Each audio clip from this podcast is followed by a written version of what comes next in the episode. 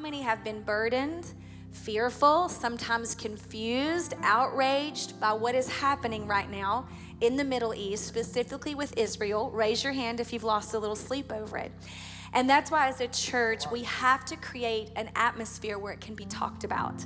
So, tonight I've brought a guest that's not only going to share with you, but this guest thrives off dialogue. You can ask our students today he actually wants to hear from you. And we're going to do something very unique tonight. We're going to open tonight for discussion through questions. So they're going to put a number on the screen, maybe now, maybe in a few moments, where if you have a question, you can text that question to ask. And I'm going to go even further. We just may take some live questions tonight that Pastor Rick will determine because the special guest I'm about to introduce to you is afraid of no questions. Trust me, I have seen him in action. There is nothing too difficult, nothing too controversial, nothing you may think is offensive that he is not able, ready, and quick to give an answer to. So, this is a very unique opportunity to ask what's truly on your heart. Like we said to the students today, what are you seeing on social media? What lies are bothering you? Where are you wondering truth is? What questions do you have? This is that kind of night. So I want you to take the filter off and I want you to ask questions with one motive that we want truth and we want to be a light to the world around us. This will help us pray better and it will help us represent his kingdom better. So we're going to ask him to share and then we're going to sit on this couch and we're going to discuss. And I promise before tonight is over, you're going to find a new friend um, that resides in Israel but represents the state of, I mean, that resides in New York but represents the state of Israel. Someone that will be a friend of this house, and I promise you will not be the last time he is here. And if you pay attention to your television, you will see his face in other places. So you might want to snap a picture tonight to prove that you got to see him in person. So, ladies and gentlemen, it's my pleasure to introduce to you a leading advocate for the land and the people of Israel. He is a skilled spokesperson who previously served as a diplomat with Israel's Ministry of Foreign Affairs for over 15 years.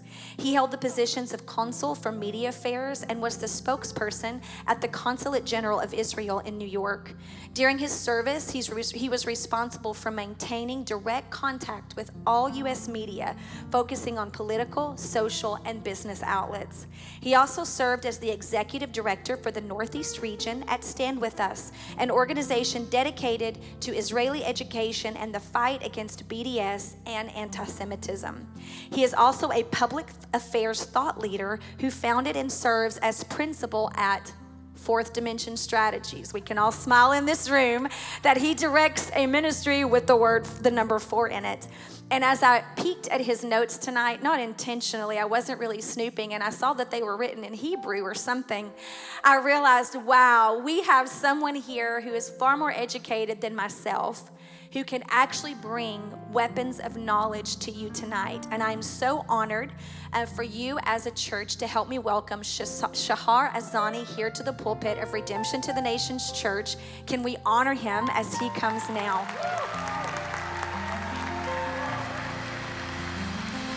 And if you'll remain standing, I, I, want to honor my husband. He said, You've got to explain how we met. So if he'll stand here with, my, with me. A, a, a couple years ago now, um, I met Shahar for the first time in Nashville through a connection through Mary Mawatha, my dear friend on the front row, because he served as an ambassador in Kenya for so many years. And I was invited to an event to honor Israel, and this is where we connected. And he opened the door wide for all of my students to attend this event with me because he believes passionately in equipping and investing in the next generation. It was there that the opportunity was open for me to lay hands on and pray for former Secretary of State Mike Pompeo as they were honoring him for the embassy movement that happened during his administration. And since then, he has remained a close friend and a faithful um, advocate for the body of Christ and the relationship of the United States and Israel. So thank you for taking time to come, and I'm going to give this time to you now to share from your heart.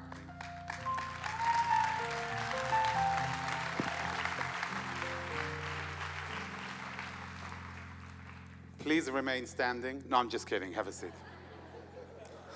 Pastor Kevin, Pastor Devin. Good evening. Oh, you, pro- you said they have vocal cords. Good evening. Good evening. I'm so honored to be with you here tonight at a critical moment, not just for the Middle East, but for the world.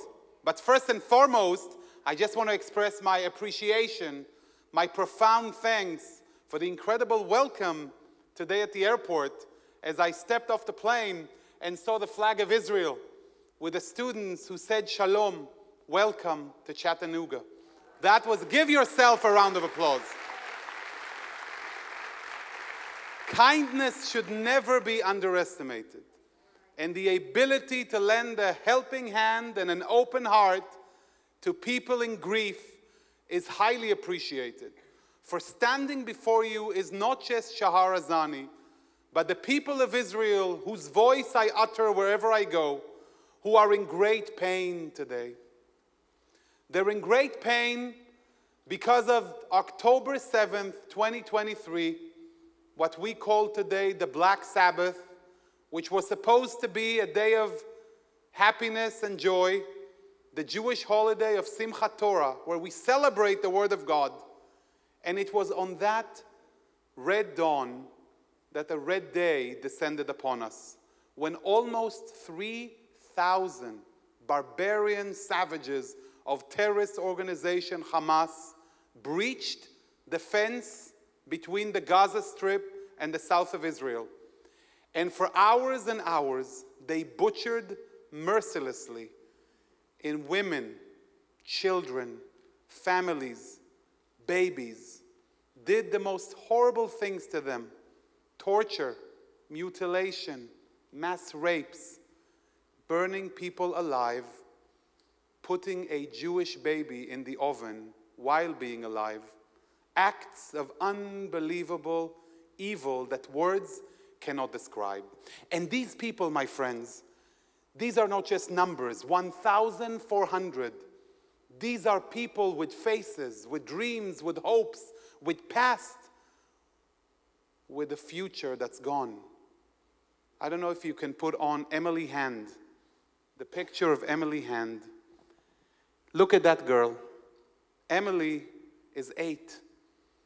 Her father gave an interview three weeks ago to CNN when he was told that his daughter was murdered by Hamas. She went for a sleepover. Her only crime, she was Jewish. A few days ago, during that interview, her father, Thomas, said, crying, I'm happy at least that she's dead, that she doesn't have to endure captivity by terrorist organization Hamas. A couple of days ago, he got the message that it was a wrong ID. She's alive and she's in the hands of Hamas, captive in the Gaza Strip, held hostage for over a month. That's an Israeli hostage. Look at her face and imagine her in the dungeons of a horrid, barbaric organization that perpetrated the most horrible of deeds. I want to talk about Abigail, little Abigail, Abigail Idan, who spent her Shabbat Saturday morning with her family, very early in the morning, where Hamas savages entered the house. They murdered her father and her mother. Her two other siblings, Michael and Amalia, hid in a cabinet for hours. She was six, he's nine.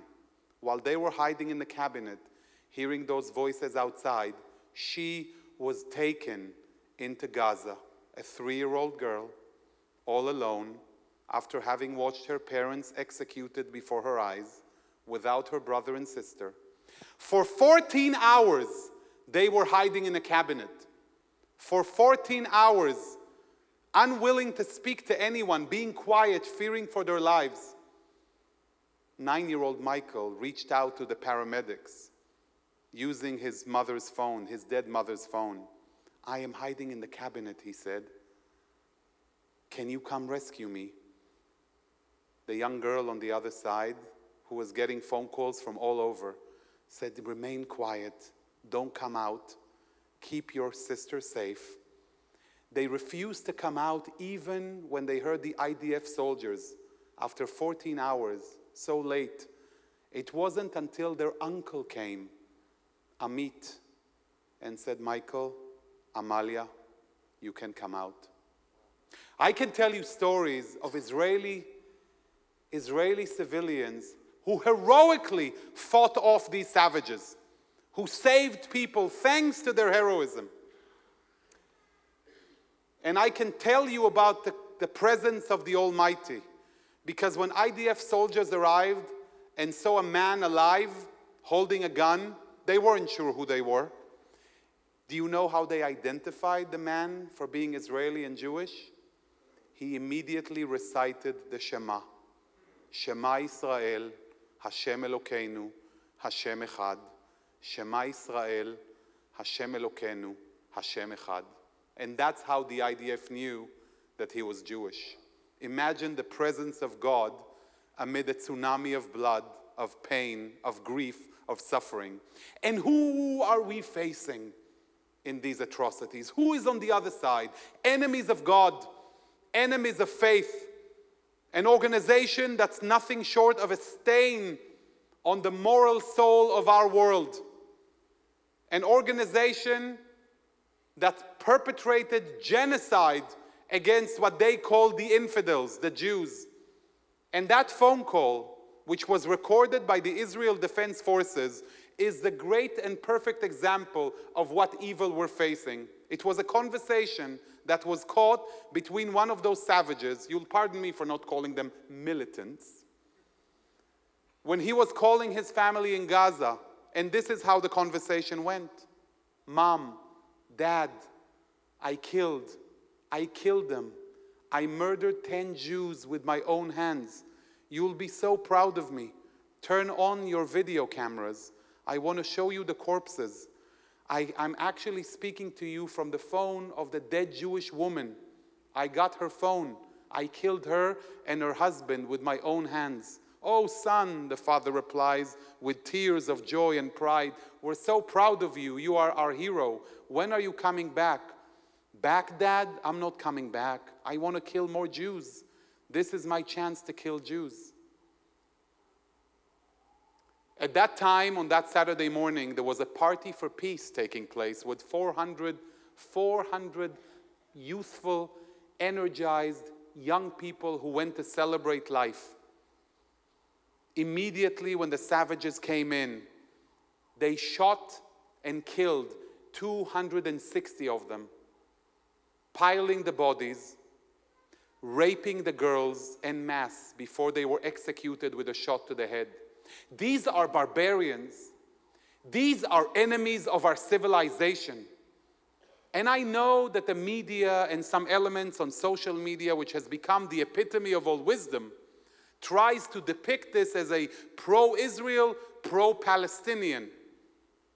The word pro cannot be attributed to anything that happened on October 7th if you're a human being, if you have a heart if you have a soul. October 7th was not political, it was at the very core of our humanity. It was a manifestation of the evil that we are able to reach the lowest of lows that we can reach as human beings if we don't have the power of faith. If we are not people of God. The kind of unbelievable, unfathomable deeds that one can do upon another that you couldn't even believe could be. I ride the bus in New York and I'm looking at this baby in the stroller, and all I can think to myself, I, there were times, and I'm starting to get back to myself, where I would play with those babies. You know, take a nice look at them, smile, laugh. And the only thought I have in my mind now is what would it take for me to decapitate the child? To put them in the oven, to torture them, to cut out their limbs? Who do I need to be to actually perpetrate such a thing? There is nothing pro Palestinian about what happened. Yes, on October 6th, we might have a discussion of politics, but October 7th was the epitome of all evil. This, my friends, is a time of masks off this is a clear yes no question. Very tough for lower moral education Ivy League schools. tough questions for presidents of universities who get paid hundreds of thousands of dollars to educate our youth and who are unable to answer the following question, and it's tough, so bear with me. Is decapitation of babies bad or good? Is it evil or is it right? What a simple question to answer. One that each and every one of them has failed in continuously. Oh, these issues are too political. Are they?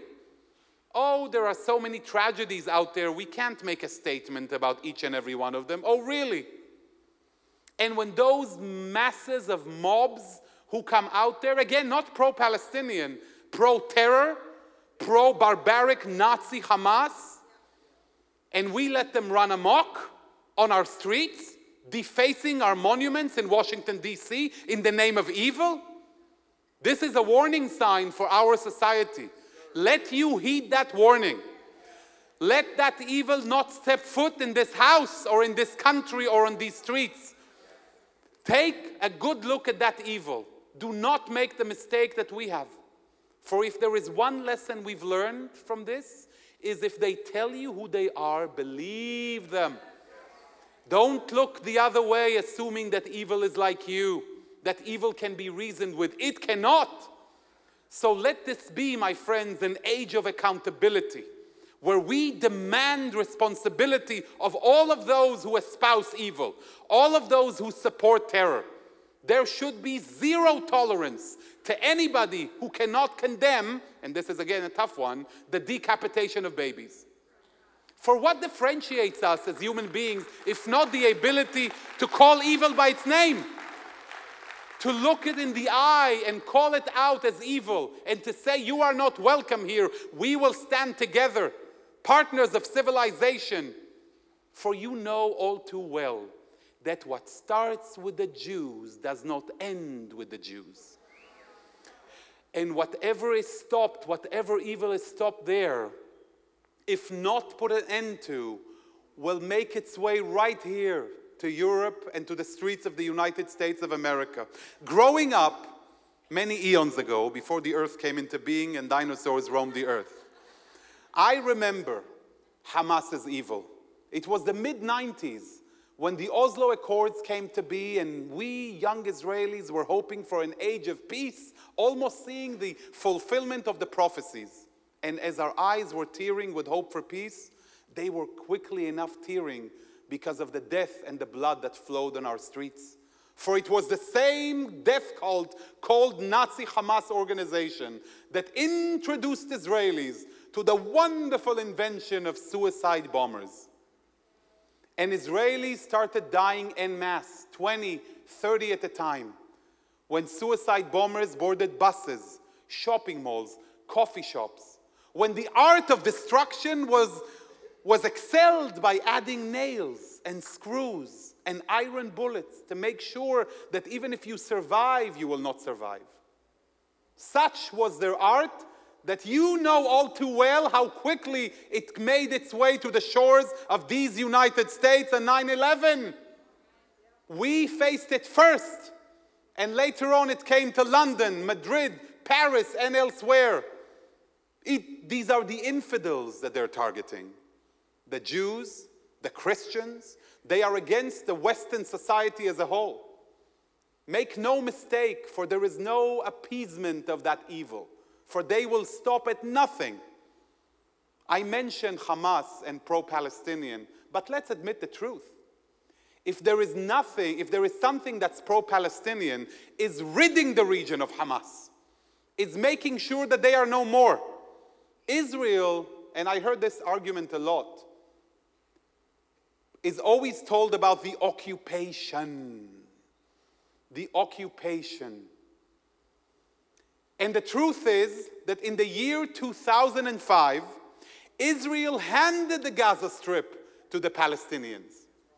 We had factories there, greenhouses that exported strawberries and fruits and flowers to Europe. We didn't demolish it or take it with us.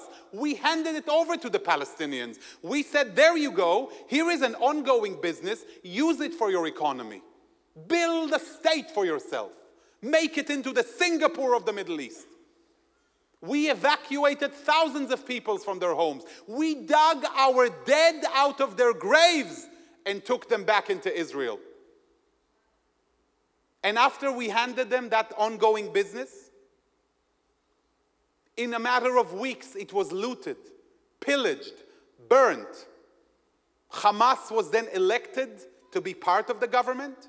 And in June 2007, they took hold by force, killing their own people, executing members of the Palestinian Authority, throwing them off the rooftops, dragging their lifeless corpses on the streets. And as of that point, and even before, they have created the Gaza Strip to be the largest city of terror on earth. On earth. Billions of dollars flowed into the Gaza Strip of your taxpayer money from the European Union, from Qatar. Do you think that money went for hospitals? Did it go for strawberries or flowers or infrastructures or a roundabout in the middle of the city? All of that money went underground to the diabolical works of building underground tunnels, hundreds and hundreds of kilometers of them, filled with rockets and munitions and missiles to cause harm, to bring about death. That's what they did with the money. While complaining to the world that Gazans are suffering, Hamas was the effective controller of the Gaza Strip, no more. Military power, political power, no more. The first Islamic caliphate in the area. They had their own territory, their own sovereignty. And this is what they turned Gaza into a hellhole. Hellhole for Palestinians. Some of those Gazans, I'll be frank with you, some of those Gazans participated in the massacre. Ordinary civilians who followed the thousands of savages who looted, who raped, who killed. They were seen on their own GoPro cameras, not Jewish AI that manufactures lies, but the truth. And some of them are innocent who live under the boot of Hamas. As I speak to you now, Hamas is not allowing many of their own civilians to leave to the safe zones created by Israel in the south, executed by Hamas, to make sure that they are the human shields that they use. I mentioned it earlier today in a battle against the, the 13th Battalion of the Infantry a couple of days ago. A few dozen of their savages fought the IDF soldiers, started by sending in the IDF's direction a hundred women and children to make sure that we kill them so that there is a great image on MSNBC.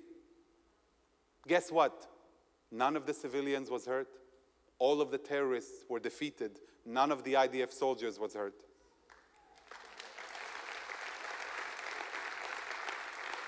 So when they tell you pro Palestinian, say no, pro Hamas, pro terror, pro horror, not pro Palestinian. You know what? I am pro Palestinian.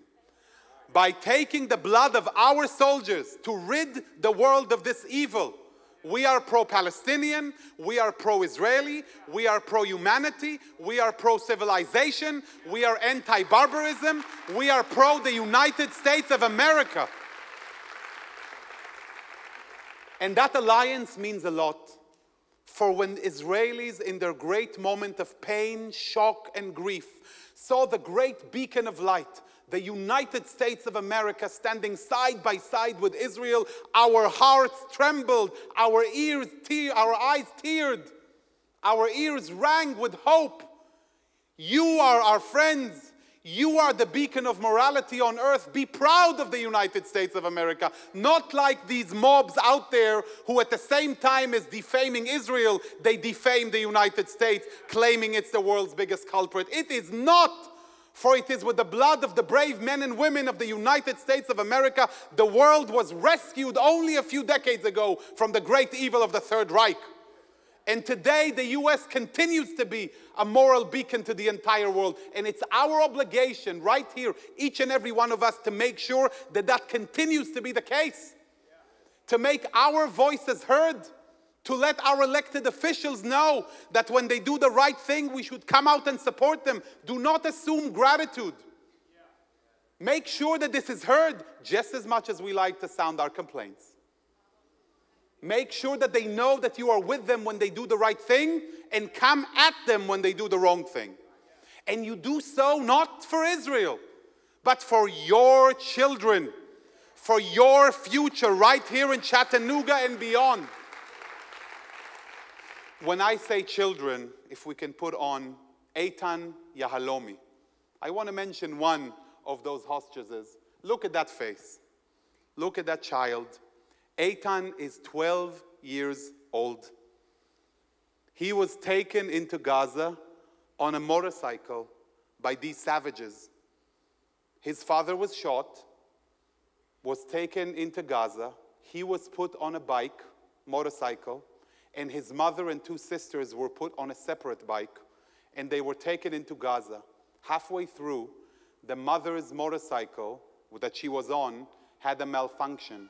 So she took advantage of the situation, jumped out with her two young girls, and ran for three hours barefoot in the desert to reach safety in Israel. Eitan was not as lucky. He has anxiety, Eitan. He suffers from anxiety issues. He doesn't even like sleepovers, sleepovers. He likes home. He likes mom and dad. And for a month, savage Hamas has held him in captivity. And guess what? Not a squeak from the UN, not a peep from anybody else who calls themselves humanitarians, human rights organizations, who bear the name but lack the soul, who are an embarrassment to humanity, people who have no shame to wave the banner of faith but carry in their hearts the evil of the worst demons on earth. They do not remember Eitan Yahalomi. For for them, humanitarian is only limited to Gaza. And whenever you hear about the plight of Gazans, not a word is said about Hamas, the actual terrorist, savage, barbaric Nazi entity that controls the Gaza Strip. They're the ones who put rockets underneath of a Ferris wheel. They're the ones who put missiles in a mosque. They're the ones whose headquarters is underneath the biggest hospital in Gaza. Because, as testified by one of their savages who were caught by Israel, we know you, the Jews. You will not bomb clinics. You will not bomb hospitals. You will not bomb schools, which is why that's where we hide all of our weaponry and all of our commanders and all of our terrorists in this underground city of tunnels underneath hospitals and schools. Some of this hatred is espoused by the UN, the United Nations Relief and Works Organization, UNRWA, partially funded by you. An entire refugees agency, guess what? That's dedicated to the Palestinians. You have one UN agency that's dedicated for all of the refugees on earth the United Nations High Commission for Refugees, and you have one agency dedicated to the Palestinians. And it is in UNRWA schools that they teach hatred against Israel and the West. It is teachers at UNRWA who celebrated Hamas's massacre. Now explain to me why they need to be funded by the good people who are here in this room. You tell me why your hard earned taxpayer dollars are funding this sham of an organization on what right is there any justification to do that? It is an age of accountability. People have to take responsibility for their deeds. And if the organization does not fulfill its mission, it should be defunded. That money can go to build a road, a hospital, a school to help people who are really in need. Not to be wasted and squandered on building more hate, on cultivating more death, on educating more children for destruction. And quite quickly, as the sight of Jewish blood was visible to so many, so was the quench for it, the thirst for it. So many organizations out there who saw Jewish blood flowing and rushed to the streets to demand more. The anti Semitism has reared its ugly head full force when in Cooper Union in New York City, a few Jewish students who had nothing to do with Israel, their crime was being Jewish and wearing a yarmulke. They were stormed by an anti Israel pro terror mob who was knocking on the doors, demanding them, demanding them to come out. And the advice given to them by the librarian come with me, I'll hide you in the attic.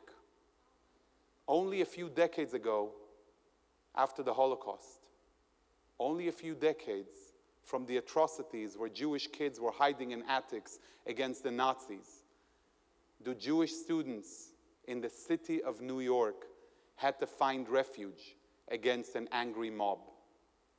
Explain to me, how is it that hundreds of thousands are coming out marching against Israel and for terror when you see no such outcry with the terrible crimes in Darfur, with the crimes that Russia is perpetrating as we speak in the Ukraine?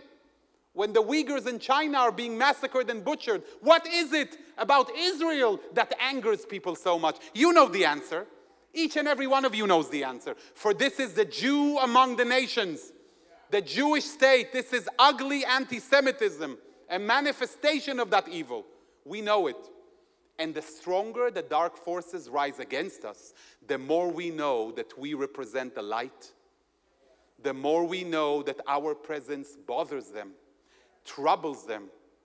Today, I want to ask you to stand by your Jewish brothers and sisters, to stand by us, not just for us, but for you, to remember that this must be an age of accountability, that for once we are starting to see people waking up to the challenge for what we have been crying out for years, telling the world what we're facing, we were never believed. Every time we were told politics, pro Palestinian, pro Israel, we were confused with a quagmire of facts. Facts, right? As if facts. But now, post October 7th, when masks are off, the moral issue is clear. Are you with humanity or against it? Are you with barbarism or against it? Do you support terror or do you object to it? It's a yes no question. We now demand an answer. We, as in the Jewish community, have built, have invested years into building bridges to different communities. And now, just like Pastor Kevin and Pastor Devin, stand strongly by the state of Israel, are able to make their voices heard and say no to terror, so should others, and so should we demand others. We have seen now major donors taking their money away from universities that allow education for hate we have seen students for justice in Palestine being banned in Florida and at Brandeis University and hopefully more. We have seen an NYU School of Law student who headed a student union who two days after the massacre sends an, a message to everyone we stand with Palestinian resistance. Have you lost your mind? Palestinian resistance? The mass rape of a 20 year old girl and shooting her in the back of the head, that's resistance? Because if this is what you stand for, shame on you. You are banished from our society. Go to the lands where such evil is respected, not the United States of America. And you know what? Her job offer was rescinded. She was deposed from her position at the student union. Accountability. Of course, immediately they started to complain what did we do? 34 student clubs at the lower moral education at the Poison Ivy League at Harvard actually signed a letter condemning Israel. Immediately, immediately, major donors said, No problem, give us the lists of the students who are part of these clubs so that we know not to hire them. Oh, we didn't know what we signed, sir. We're not sure. Are you an adult? Do you check what you sign? The same message we give to all those who cover their faces in those demonstrations, right? They cover their faces. Why do they cover their faces? They know why they cover their faces because they know they should be ashamed for who they are. And then they demand freedom of speech. I'm with them, I support them. But remove the cover. Show me who you are. I want to know who you are. I want to know if you're the barista who's making my coffee. I want to know if you work at the supermarket by my house. I want to know just like I want the FBI to know. Just like I want all of your friends to know what kind of a person you are, what kind of a vile soul you are. Take responsibility for what you say. Go ahead and do it. Be proud so that we are safer.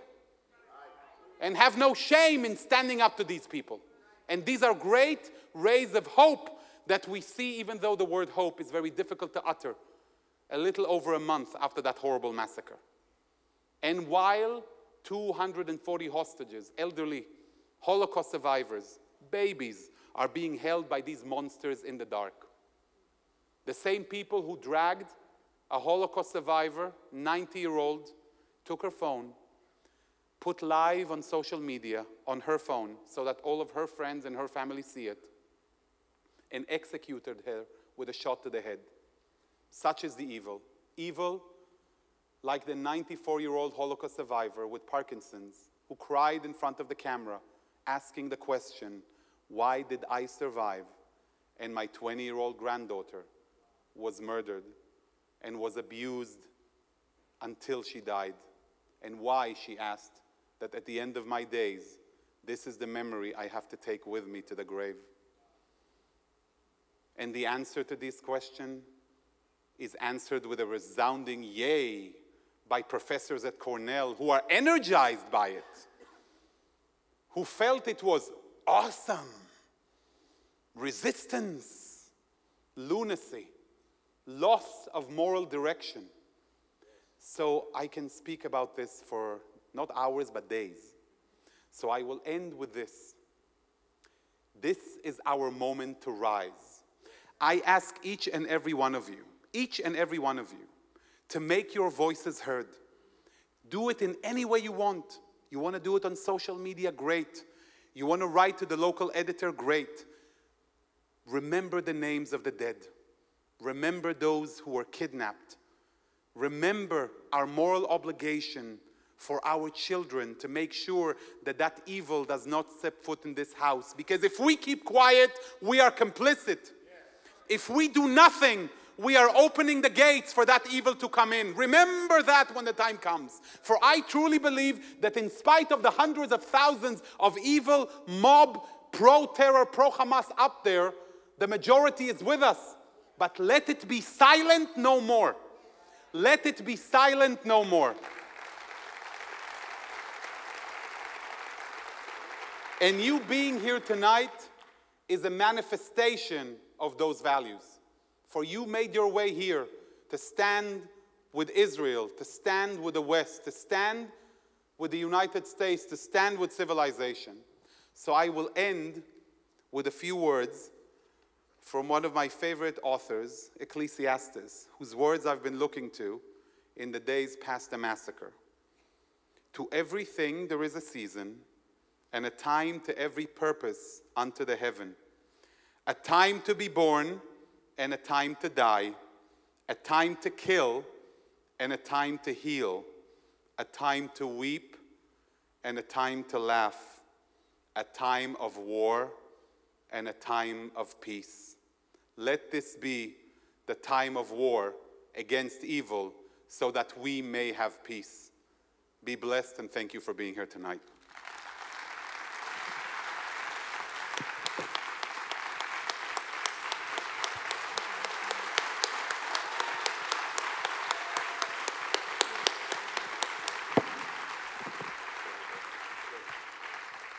Wow. Thank you, Shahar, for sharing your heart tonight with no filter and with truth. No filter. No filter. This is my new best friend. No filter and no more silence. We've been talking a lot about Esther around here. I mean, I truly hear that resonating in your voice. It is not time to be silent. Um, I'm sure this has stirred many questions in the heart of our congregation, so I want you to text those questions now and we'll first flow with the questions that are texted, and then we may can even take some live ones as much as we have time to do. Um, I'm going to start out of the gate because I think this will help some of the questions, maybe even narrow some of them. Can we put that text number back up? yes, up can we put screen? the text number back on the screen? I want everyone to be able I to think see that. most of the confusion for us here in the United States is who the real enemy is. And what I've appreciated by what you shared tonight, Shahar, and you can reiterate, is that the Palestinians are not our enemy, Hamas is our enemy. And a true pro Palestinian movement would be the removal of Hamas because many of the Palestinians are terrorized themselves by this wicked leader. And I think part of the tactic is to confuse our enemy. Secondly, it is to paint that word genocide upon the Israeli people instead of on Hamas. So I, I, I, appreciate you clearing that up, and I wanted to open the door for anything else you want to say about that. But also, it was so educational today what you shared with the students about the military strategy, the morality of, this, the, of the Israeli army. Um, as they see a lot of posts that will paint them as barbaric, um, I want you to tell the truth about what they are doing to protect innocent Palestinians. The truth unfiltered. And the truth is, that in spite of using the, those words, Pastor Devin, of genocide, I ask you, like I told the students today, genocide, to the best of my knowledge, not being a native English speaker, indicates a reduction in the number in the population, right? Right. It's a reduction. That's genocide, I think. So, how come the population has quintupled five times since 1948? When Palestinians have been thriving more than any other Arab nation in the region. What are you talking about? It's an age of stupidity and lack of education. It's an age when engaging with social media harms your direct gray brain cells before you're able to move forward. I want to talk to you about the Palestinians. Well, like I told you, Israel and the Israeli people have always yearned for peace. Otherwise, why would we have given them Gaza? Nobody pressurized us in 2005. We did it on our own volition to give them a chance to build a state. Even now, when they tell you about indiscriminate fire, did you know that the Israel Defense Forces makes phone calls to the Palestinians before we attack? Hello, it's the IDF calling. In about 20 minutes, we'll bombard apartment 21A, the bedroom. So if you could kindly evacuate for your own safety, please leave. What other army does that? We drop millions of flyers over Gaza telling them to stay away from danger. At first, we assumed they'll be able to go. So many of them tried to go, but it was a problem for them. You know why? Because there was this mm, savage organization called Hamas that killed them. They created blockades on the road, not letting them leave because, hey, I need you. You're my Palestinian brother. You need to die for me. Because I, I am a, a strong, brave warrior, not a, a coward little mouse defending myself with five year olds surrounded with girls and, and, and kindergarten age children. So they kill them to prevent them from leaving. So who defends them? The Israel Defense Forces. That opens a special humanitarian route so that they can leave while putting our own soldiers there to make sure that Palestinians are not attacked by Hamas. Now tell me when was the last time you saw that coverage on CNN? When did you hear that story on NBC? When did you read this cover page story in the venerable New York Times? By the way, I can even tell you um, a news piece that came out today that some of the people who work with leading medias like New York Times and AP and others, they're um, freelancer partners in the, the beautiful Gaza Strip, knew about the attack that Hamas was perpetrating wow. on October 7th. Not only did they know, they received special permission to ride on the motorcycles with the savages into Israel so that they get the best pictures of Holocaust survivors being put on a motorcycle as they're dragged into darkness. Wow. We have the footage to, to, to, prove it, those same people. One of those um, freelancers, by the way, when he got the news on, um, on social media that a Jewish baby was baked in the oven, immediately retweeted it and said, What kind of dressing did you use? These are the people we're talking about. Flyers, phone calls, text messages. We have Gazans calling the IDF saying, Help us, we're trying to escape. Can you help us save our lives? They're blocking our roads. If you're really pro Palestinian, wouldn't you say something? Or is it really that you're anti Israel, anti Jewish, anti Semitic? For this is masks off, remember. October 7th allows us to ask a yes no question. Where do you stand?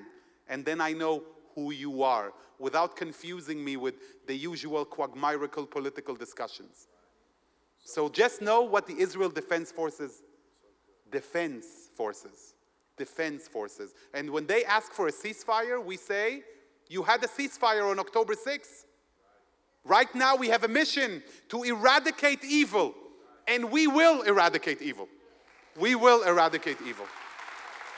Thank you for giving me the chance to share it, Pastor Devin. We have to hear truth. And Rick, I'm going to prepare you now to ask some questions. I have a couple more I'll save to the end if they don't get asked. But I just think it's important to keep the, identi- the enemy identified and understand the very important target of this war. It is to eradicate Hamas, not innocent civilians. And they will not stop until it's done. Okay. There's over 60 questions that have been submitted, so we'll get as many as we can. Um, a good question asked was one of the ways the U.S. supports Israel is by giving money. Can you help us understand what it is used for and where that money is going Money that's being given to to Israel from the Oh, United States? Oh, okay. Sure. So Israel receives a package of military aid from the United States.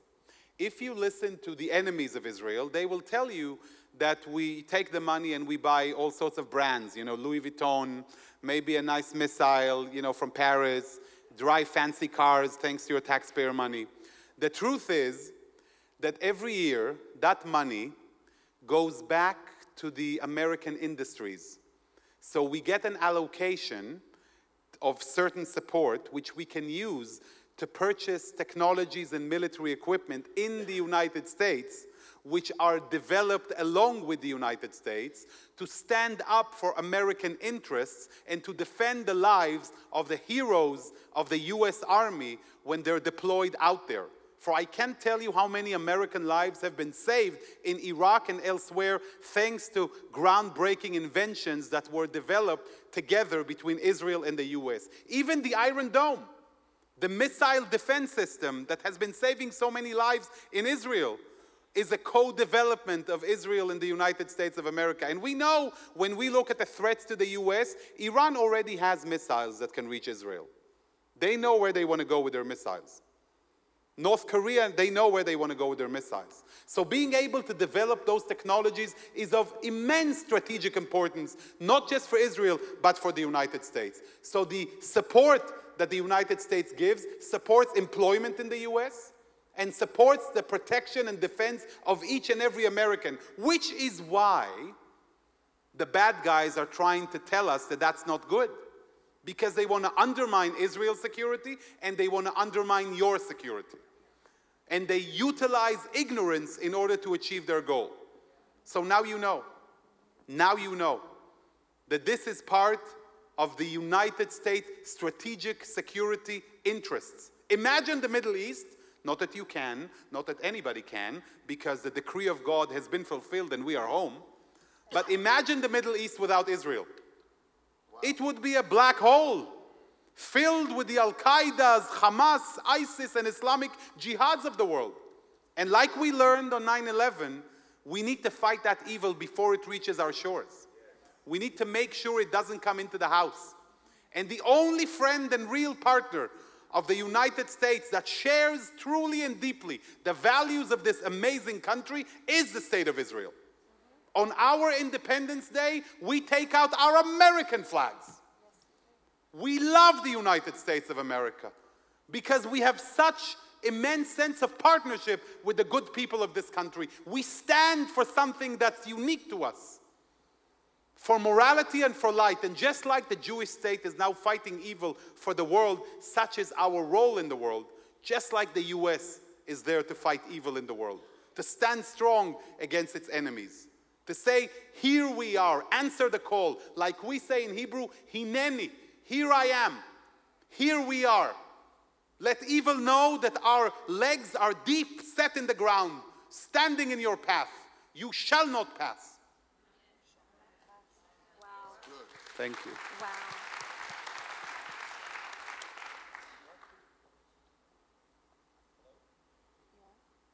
Check. One, two. Rick has had enough. How has the U.S. military been involved since October 7th? How is? Can you give them monitor on the stage with this mic, please? How has the U.S. military been involved? I can tell you that. Shh.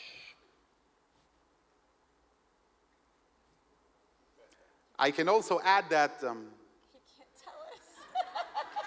And I can say that, I can just say thank you so much for being the United States of America. Thank you. Thank you. Another, a lot of these questions are the same, but it's been asked by several. Why do you have to speak so long? Do you feel the Palestinians will ever go against Hamas? So he, here is a big question. Um, you know, when we take care of our children, we expect them to rise and be adults, right? To make their own decisions, to manage their lives, to, to be responsible, right? That's what we demand of our kids. That's what we train them to do. That's what we hope for them to do. For some reason, when it comes to the Palestinians, there is no such demand. It's everybody else's responsibility. It's the United Nations Relief and Works Agency that needs to take care of the refugees who've been refugees for 75 years. Wow. Let me just remind you, for those who don't know, Jews were banished from all of the Arab lands when Israel was reestablished. 850,000 of them came to Israel. How many refugees do we have in Israel today? Zero. Because guess what? We worked, we toiled, we built a state, we built a society, and we are proud of it. We're not carrying our refugee status as a banner to carry to the world. That's the power we have. In 2005, we gave the Palestinians the Gaza Strip in the hopes it becomes Singapore of the Middle East. It became ISIS. Decapitations, beheadings, torture, and torment. I can't tell you how many nights I cry myself to sleep listening to yet another testimony of what they did. Of the paramedic who cried on air, guiltying herself for not making it to the safe room of a 12 year old whose hand was amputated by these savages and who was left there losing blood for hours and hours until she arrived, the paramedic, only to hear that young girl breathe her last breath and give her soul back to the Creator. So I ask you today at what point do we demand responsibility of Palestinians? At what point do we ask, what are you doing for yourselves? Why don't you take your fate in your own hands? Why don't you have the leadership that will lead you on the right path? Why is it the responsibility of Israel to provide energy and electricity to the Palestinians in Gaza? They have their own freedom, and everybody who tells you blockade doesn't know geography. The border with Egypt is wide open. They can do whatever they want. But like one of their leaders admitted on TV a few days ago when he was asked, how come Gazans have no infrastructure? Oh, he said, our money goes in the tunnels. If anybody wants to take care of hospitals for Gazans, it's the UN, not us. Wow. He admitted as much. Have you heard the outcry from Hollywood? Did you hear the criticism from human rights organization? Crickets. Crickets. Because the only one to blame is the Jew.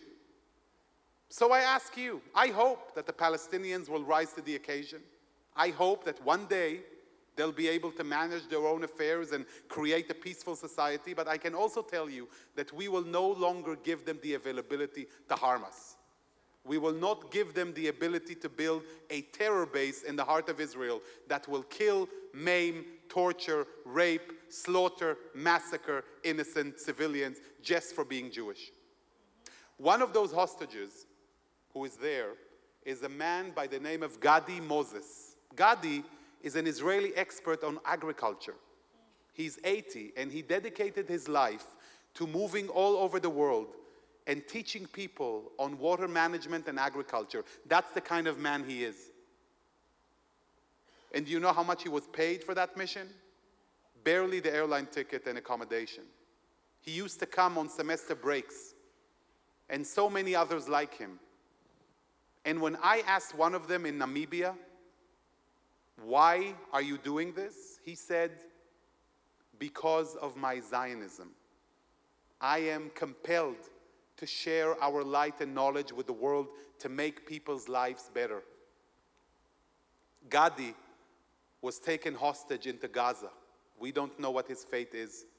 And he's been held captive. That symbol of goodness on earth is being held captive in the dark in Gaza by the utter symbol of evil on earth. That couldn't be a simpler moral image than this. The simplest question that we face. And one of the other things that these experts always ask me, going back to the Palestinian issue, how come we can do this work in Africa, in Asia, in South America, but we can't do it in Ramallah? Because the Palestinians won't engage with us even when we come to try and help them. I can even add and tell you on the humanitarian side that in the year before the massacre, even though Gaza is an enemy territory, rockets have been launched at Israel for years from there, terror has been directed from there, we allowed tens of thousands of Gazans to come into Israel and work because we wanted them to have livelihoods. We wanted them to be able to support their families on the bodies of some of the savages who perpetrated the rape, slaughter, and murder we found those work permits.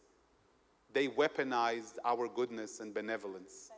They used those permits to commit espionage, to learn who's where, where are the defenses, how many people live in a house, are there dogs, which they shot as well,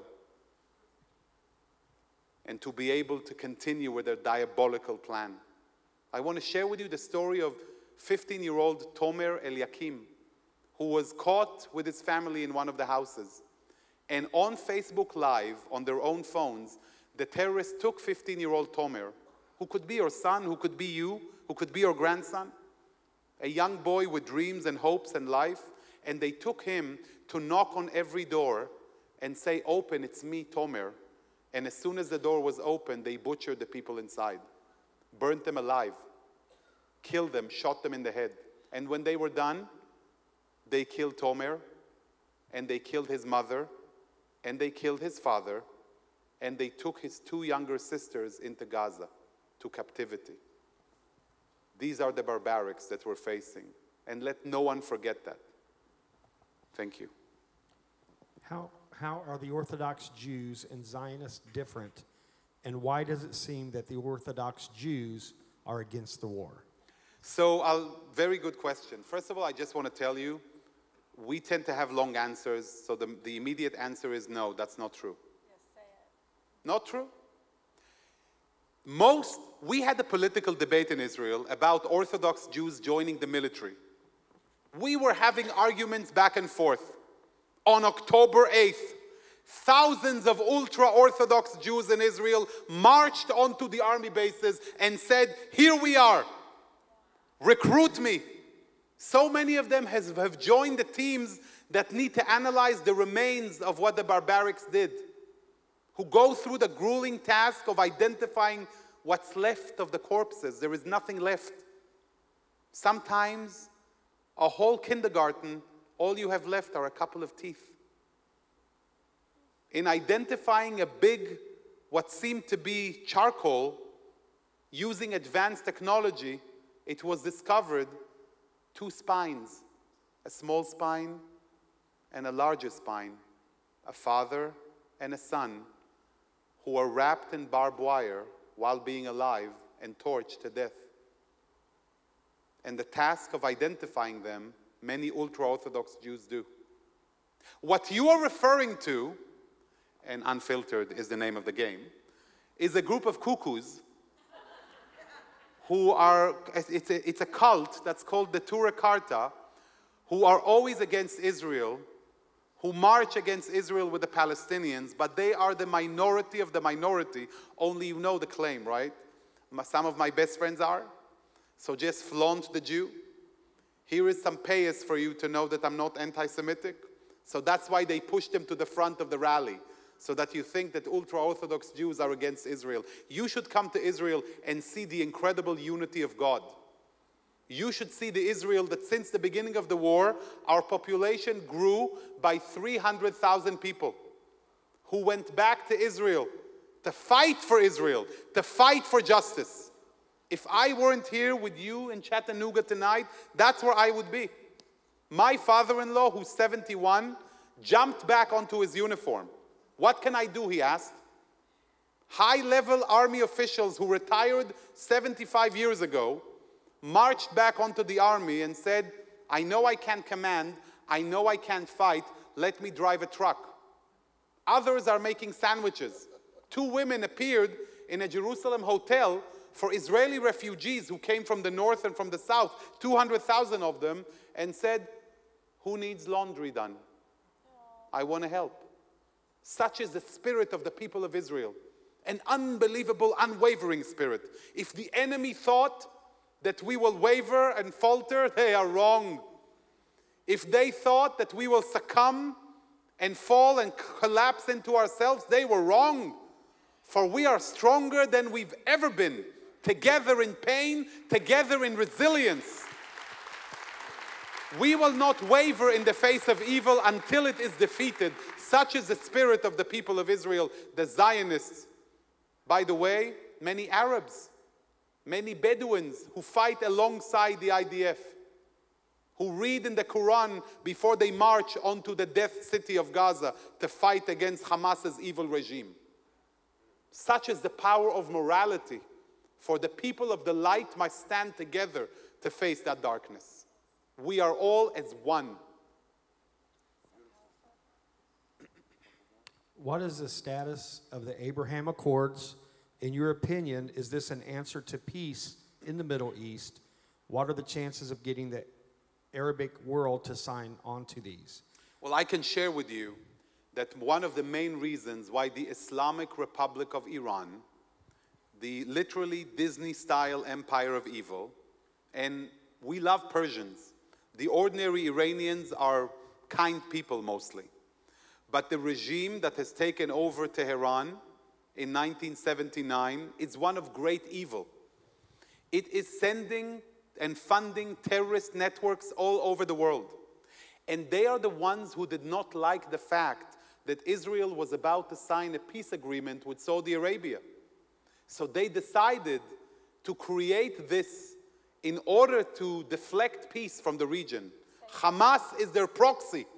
Hezbollah up north is their puppet, and the puppet masters are in Tehran.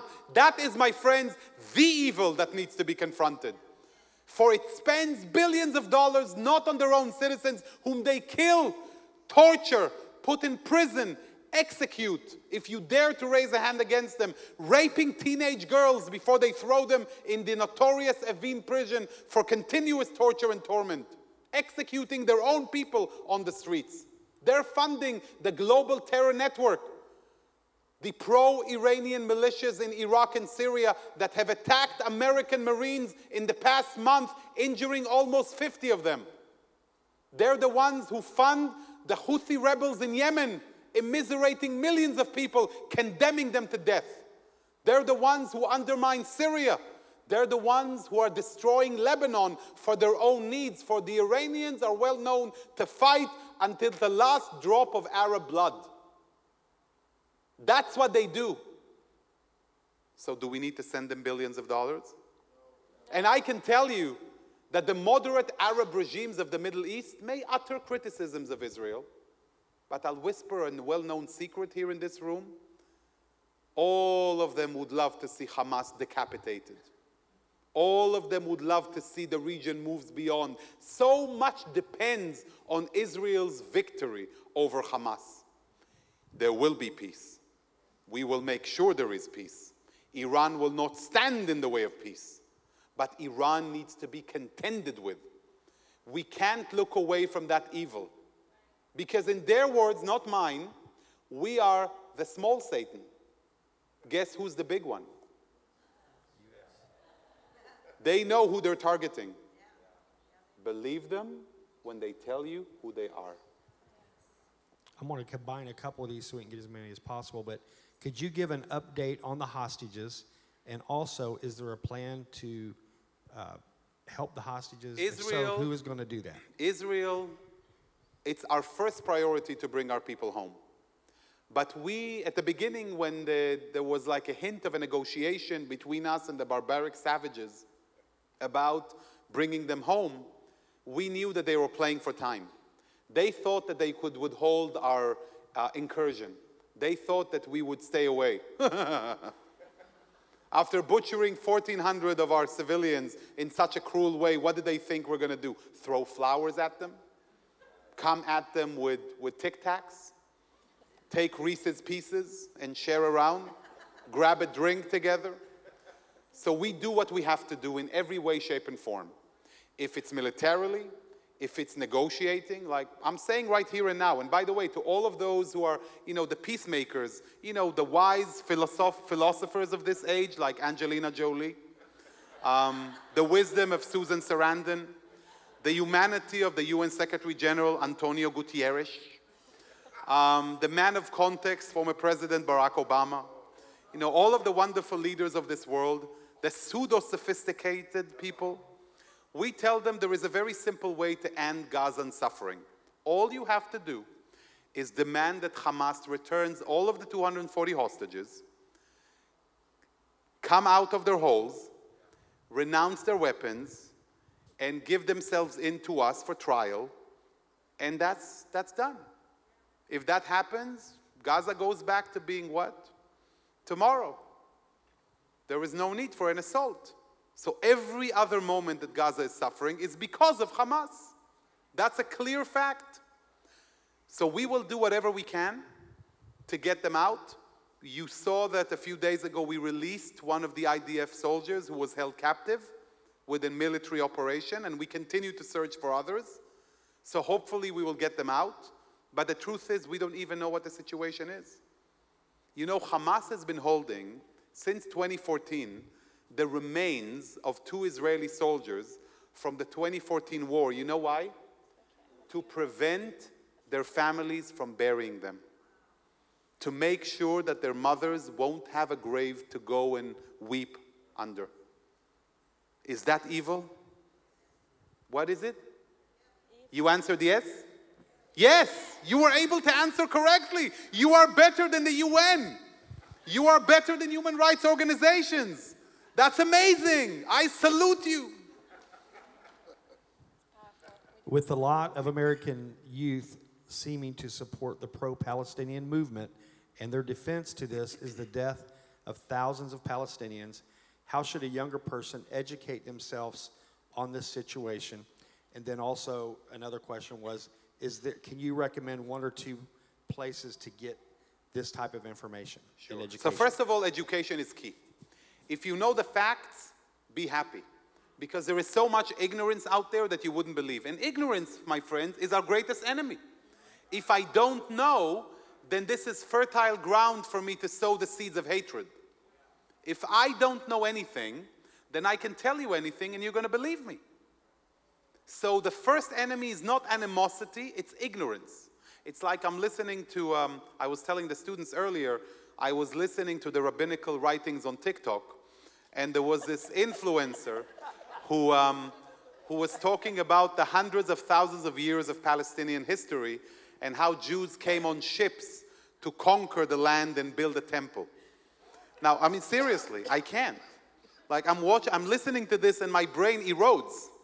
I can't even, I don't even know where to begin to counter that ignorance. And they have like millions of bots followers and, and engagements and comments and Free Palestine. My favorite, by the way, by far, is Queers for Palestine. Say this, tell the truth. Queers for Palestine. It's like chickens for KFC. Tell them what they do, Shahar. It's like Queers for Palestine who dance with a Palestinian flag and they dance naked. I always say, I had somebody like that reach out to me on one of my talks, and he gave me the usual lines. By the way, great compliment. He said, You are a great propagandist of the Zionist regime. I love it when they do that.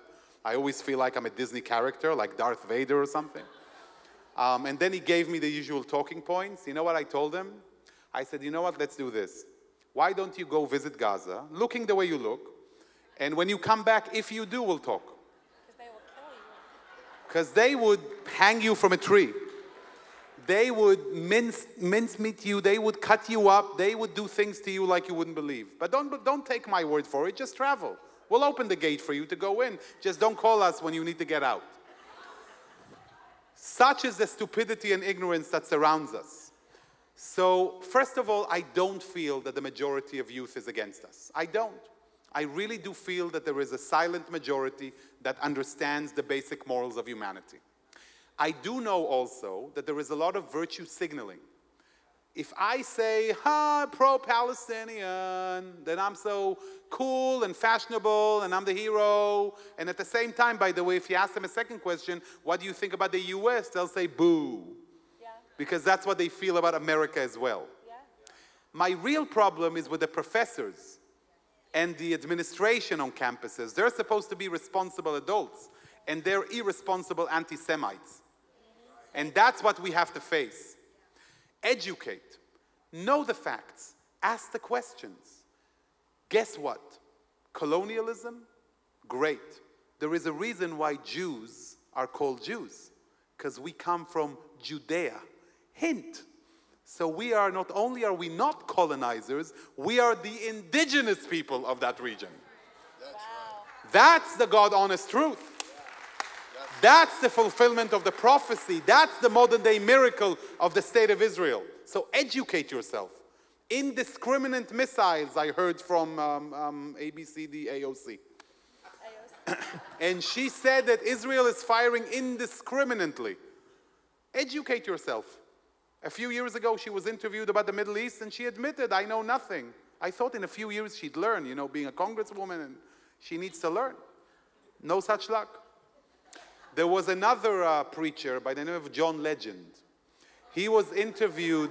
He was interviewed on Bill Maher's show a couple of years ago, and he said, "It's time that we as Americans stand by the Palestinians." So one of the panelists on the show said, "What do you feel about Venezuelan death squads killing innocent demonstrators on the streets?" Oh, he said, I, I, I, I don't know about Venezuela. Oh, and then you feel so comfortable to speak about the Palestinians. Oh, because they're always on the news. They're always talked about. So he admitted as much. It's fashionable. It makes me look good. So that's what I say. But the minute you ask them a question, the minute you ask them, who was the first Palestinian king? What was the ancient Palestinian currency? When was Palestine mentioned before 1965 and Yasser Arafat? Name one Palestinian leader. King, a priest, a Bedouin on a camel, anyone. You're not going to find anything there because there is nothing. So I'm not taking, I'm not, I'm not disparaging anyone. I'm acknowledging reality. They're there. And we need to find a way to live in peace. And we don't want to harm innocents. But don't come at me with cheap propaganda. Don't come at me with, with cheap accusations that are unsubstantiated. Don't tell me Israel is an apartheid state when the Supreme Court of Israel has an Arab justice. Don't talk to me about genocide when the number of Palestinians has been growing immensely in the years since Israel became re, re, reborn as a state. Just don't. But I want to tell you something. You cannot fight the haters. Like I always tell students on campus, the students for justice in Palestine are not going to sing Hava Nagila with me. But all of the people in the middle, you can have an impact on. You can teach them. You can show them the truth. And you know what the truth is? I'll be unfiltered and honest. After speaking to me, you don't have to come out and say, Yay, you're only right. Just say it's complex. There are a lot of gray areas. I'm not sure that Israel is Satan himself. Maybe, maybe there is some blame to share. We're not perfect. Guess what? We're human like everybody else. And it's okay to be human as long as your heart is in the right place and you strive to do the right thing. You can make mistakes along the way, but the dehumanization against Israel, can you imagine the, um, what's the name of the UN, or, oh, the UN. The UN organization has every year, every year, has over its 60% of its resolutions of the General Assembly is against Israel and 40% about the, the, the rest of the world. Why? Obsession. What would you do without me? What, would you, what are you going to talk about? I'll never forget when I sat as Israel's representative at the United Nations Environment Program. The, there was the Second Lebanon War in 2006, and the Iranian representative presented a resolution denouncing Israel for its deliberate attack against trees in Lebanon, trying to deny the, the region of oxygen. Yeah. These people get paid by you. So laugh as much as you want. And then you have to spend hours discussing this issue about branches and leaves under attack. That's the stupidity that's happening out there. People are unaware. This is what's happening. An organization that's supposed to work for the better of humanity spends its time on nonsense just to keep them busy. The Human Human Rights Council, they have a mission dedicated to Israel where several dignitary members of there fly business class to stay at the fanciest hotels in Israel with the report already written in advance against Israel in a biased manner, just so that they can have a trip. And that's on your dime. Millions of dollars on your taxpayer money. When we know exactly what they're going to say and how they're going to say it. So shame on them. And you know what? Shame on us for letting it happen. I'm sorry. No apologies needed here or in this room. And I do believe the UN will be a strategic seat for what we believe as Christians will be the rise of the Antichrist in the nation. So I would watch that and you can say whatever you want to there. I'm going to end with a few closing comments. First of- Already? I know, I know, Shahar. I will stay here till midnight. But um, first of all, we are going to keep the questions that were asked. I'm going to provide them to you, Shahar. And is there a way that the congregation can follow you in case you Well, can answer Well, first of all, those I invite you to be in touch. Um, find me on Twitter. Sorry, sorry, Ilan. X. Find me on X, Shahar Azani. You can feel free to be in touch. I can provide you a list of resources that will give you real time information. All you have to do is click it to understand and share it. If you hear any ignorance around you or any stupidity, first ask a question so that you can undress the individual and see exactly what they know. Then you will have the information yourselves. Videos of Ferris wheels that are used as rockets, kindergarten behind which the terrorists are hiding, the humanitarian corridor, videos, videos of testimonies to know exactly what's happening. So I'm happy to do that, and I'll do so with you, Pastor Kevin and Pastor Devin, so that you can share with the community. But we need you out there. We need your voice. We are outnumbered. They are investing billions of dollars, those Arab states that are behind it, Qatar and others, in disseminating information. The Free Press, Bari Weiss's media outlet, published a great story about the billions of dollars that Qatar has been investing in the uh, Poison Ivy League for the past years and decades. I think the results are in front of us. So I'm asking you, the kind people here in Chattanooga, to stand up to that and stand with us. So keep in touch, and I, we will help as much as we can to stand up together.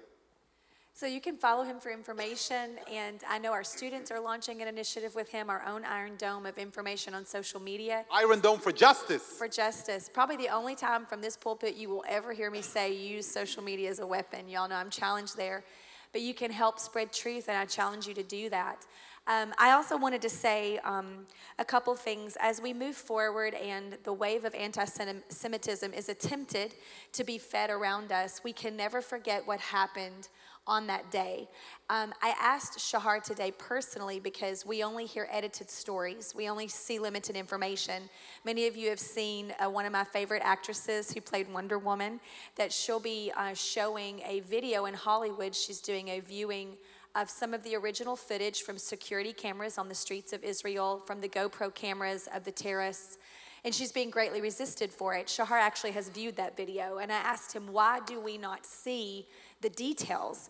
And I want you to know um, when he gave me that answer, it's out of honor for the families who are still searching for their loved ones, who still do not have their remains, and then those that know their story. So Israel is in a rock and a hard place. They are being challenged on appropriate reaction. But I want you to know you have only seen a edited version of what actually happened on that day. And out of honor for victims, it will be a long time before we know the truth. But you need to know, as horrific as it is of what you heard today, Shahar has yet to tell all of what he has already seen. So you need to know that as we see them criticized for an appropriate response. I wanted you to understand that.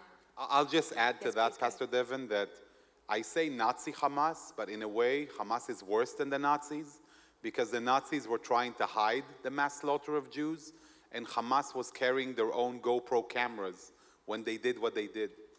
when they cut out the limbs of people and burned them alive. They did it for show. Just understand the depravity of that evil, hence the importance of why we all must stand up to that. Thank you. And we should, as we pray for Israel, and we're going to do that as we close tonight.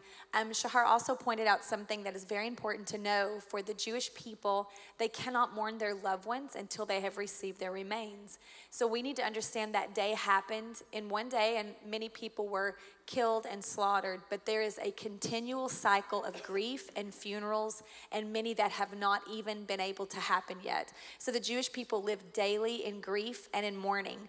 Um, it's a state the size of New Jersey, from what I've been told.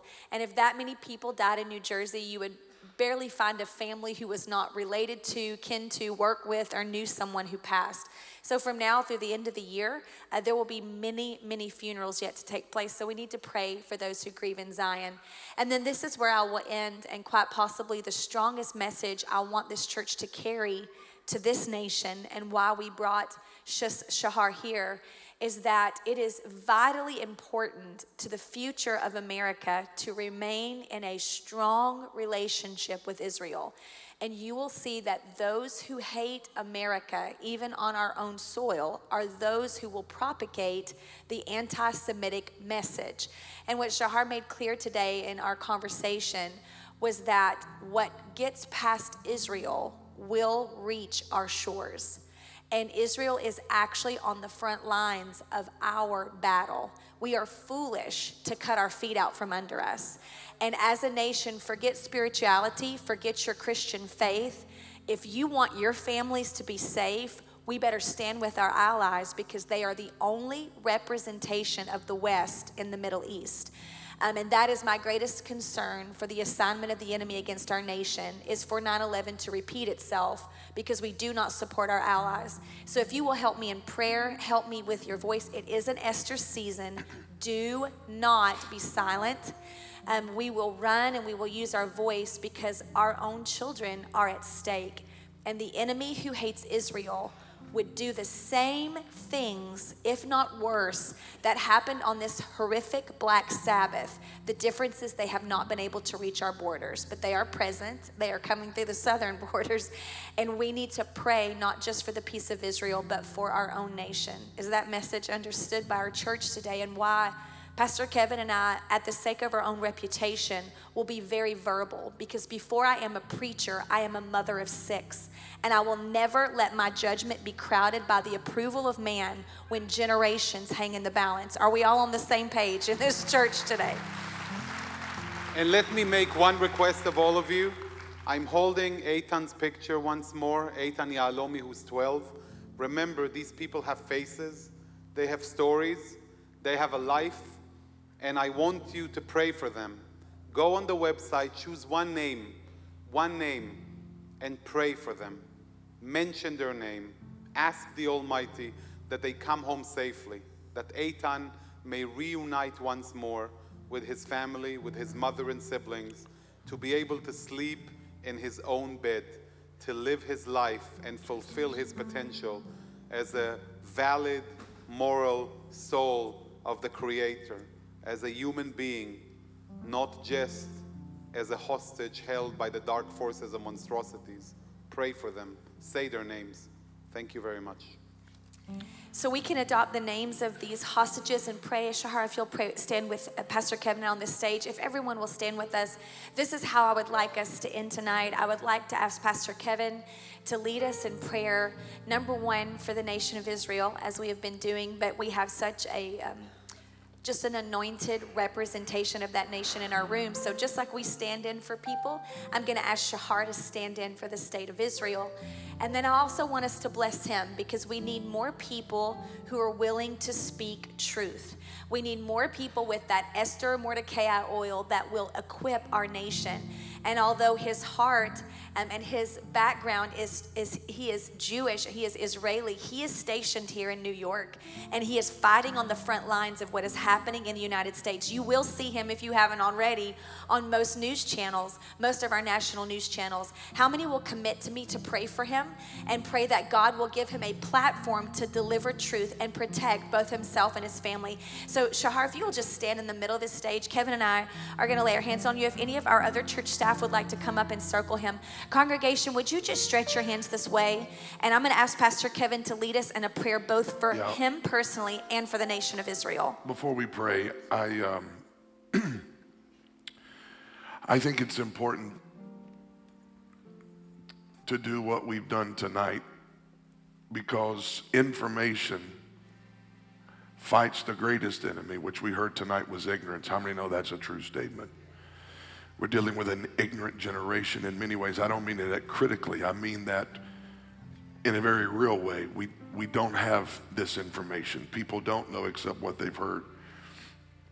And it's necessary to do this tonight for political and governmental reasons, for social reasons, but more importantly, for these precious people whose names most people haven't even heard.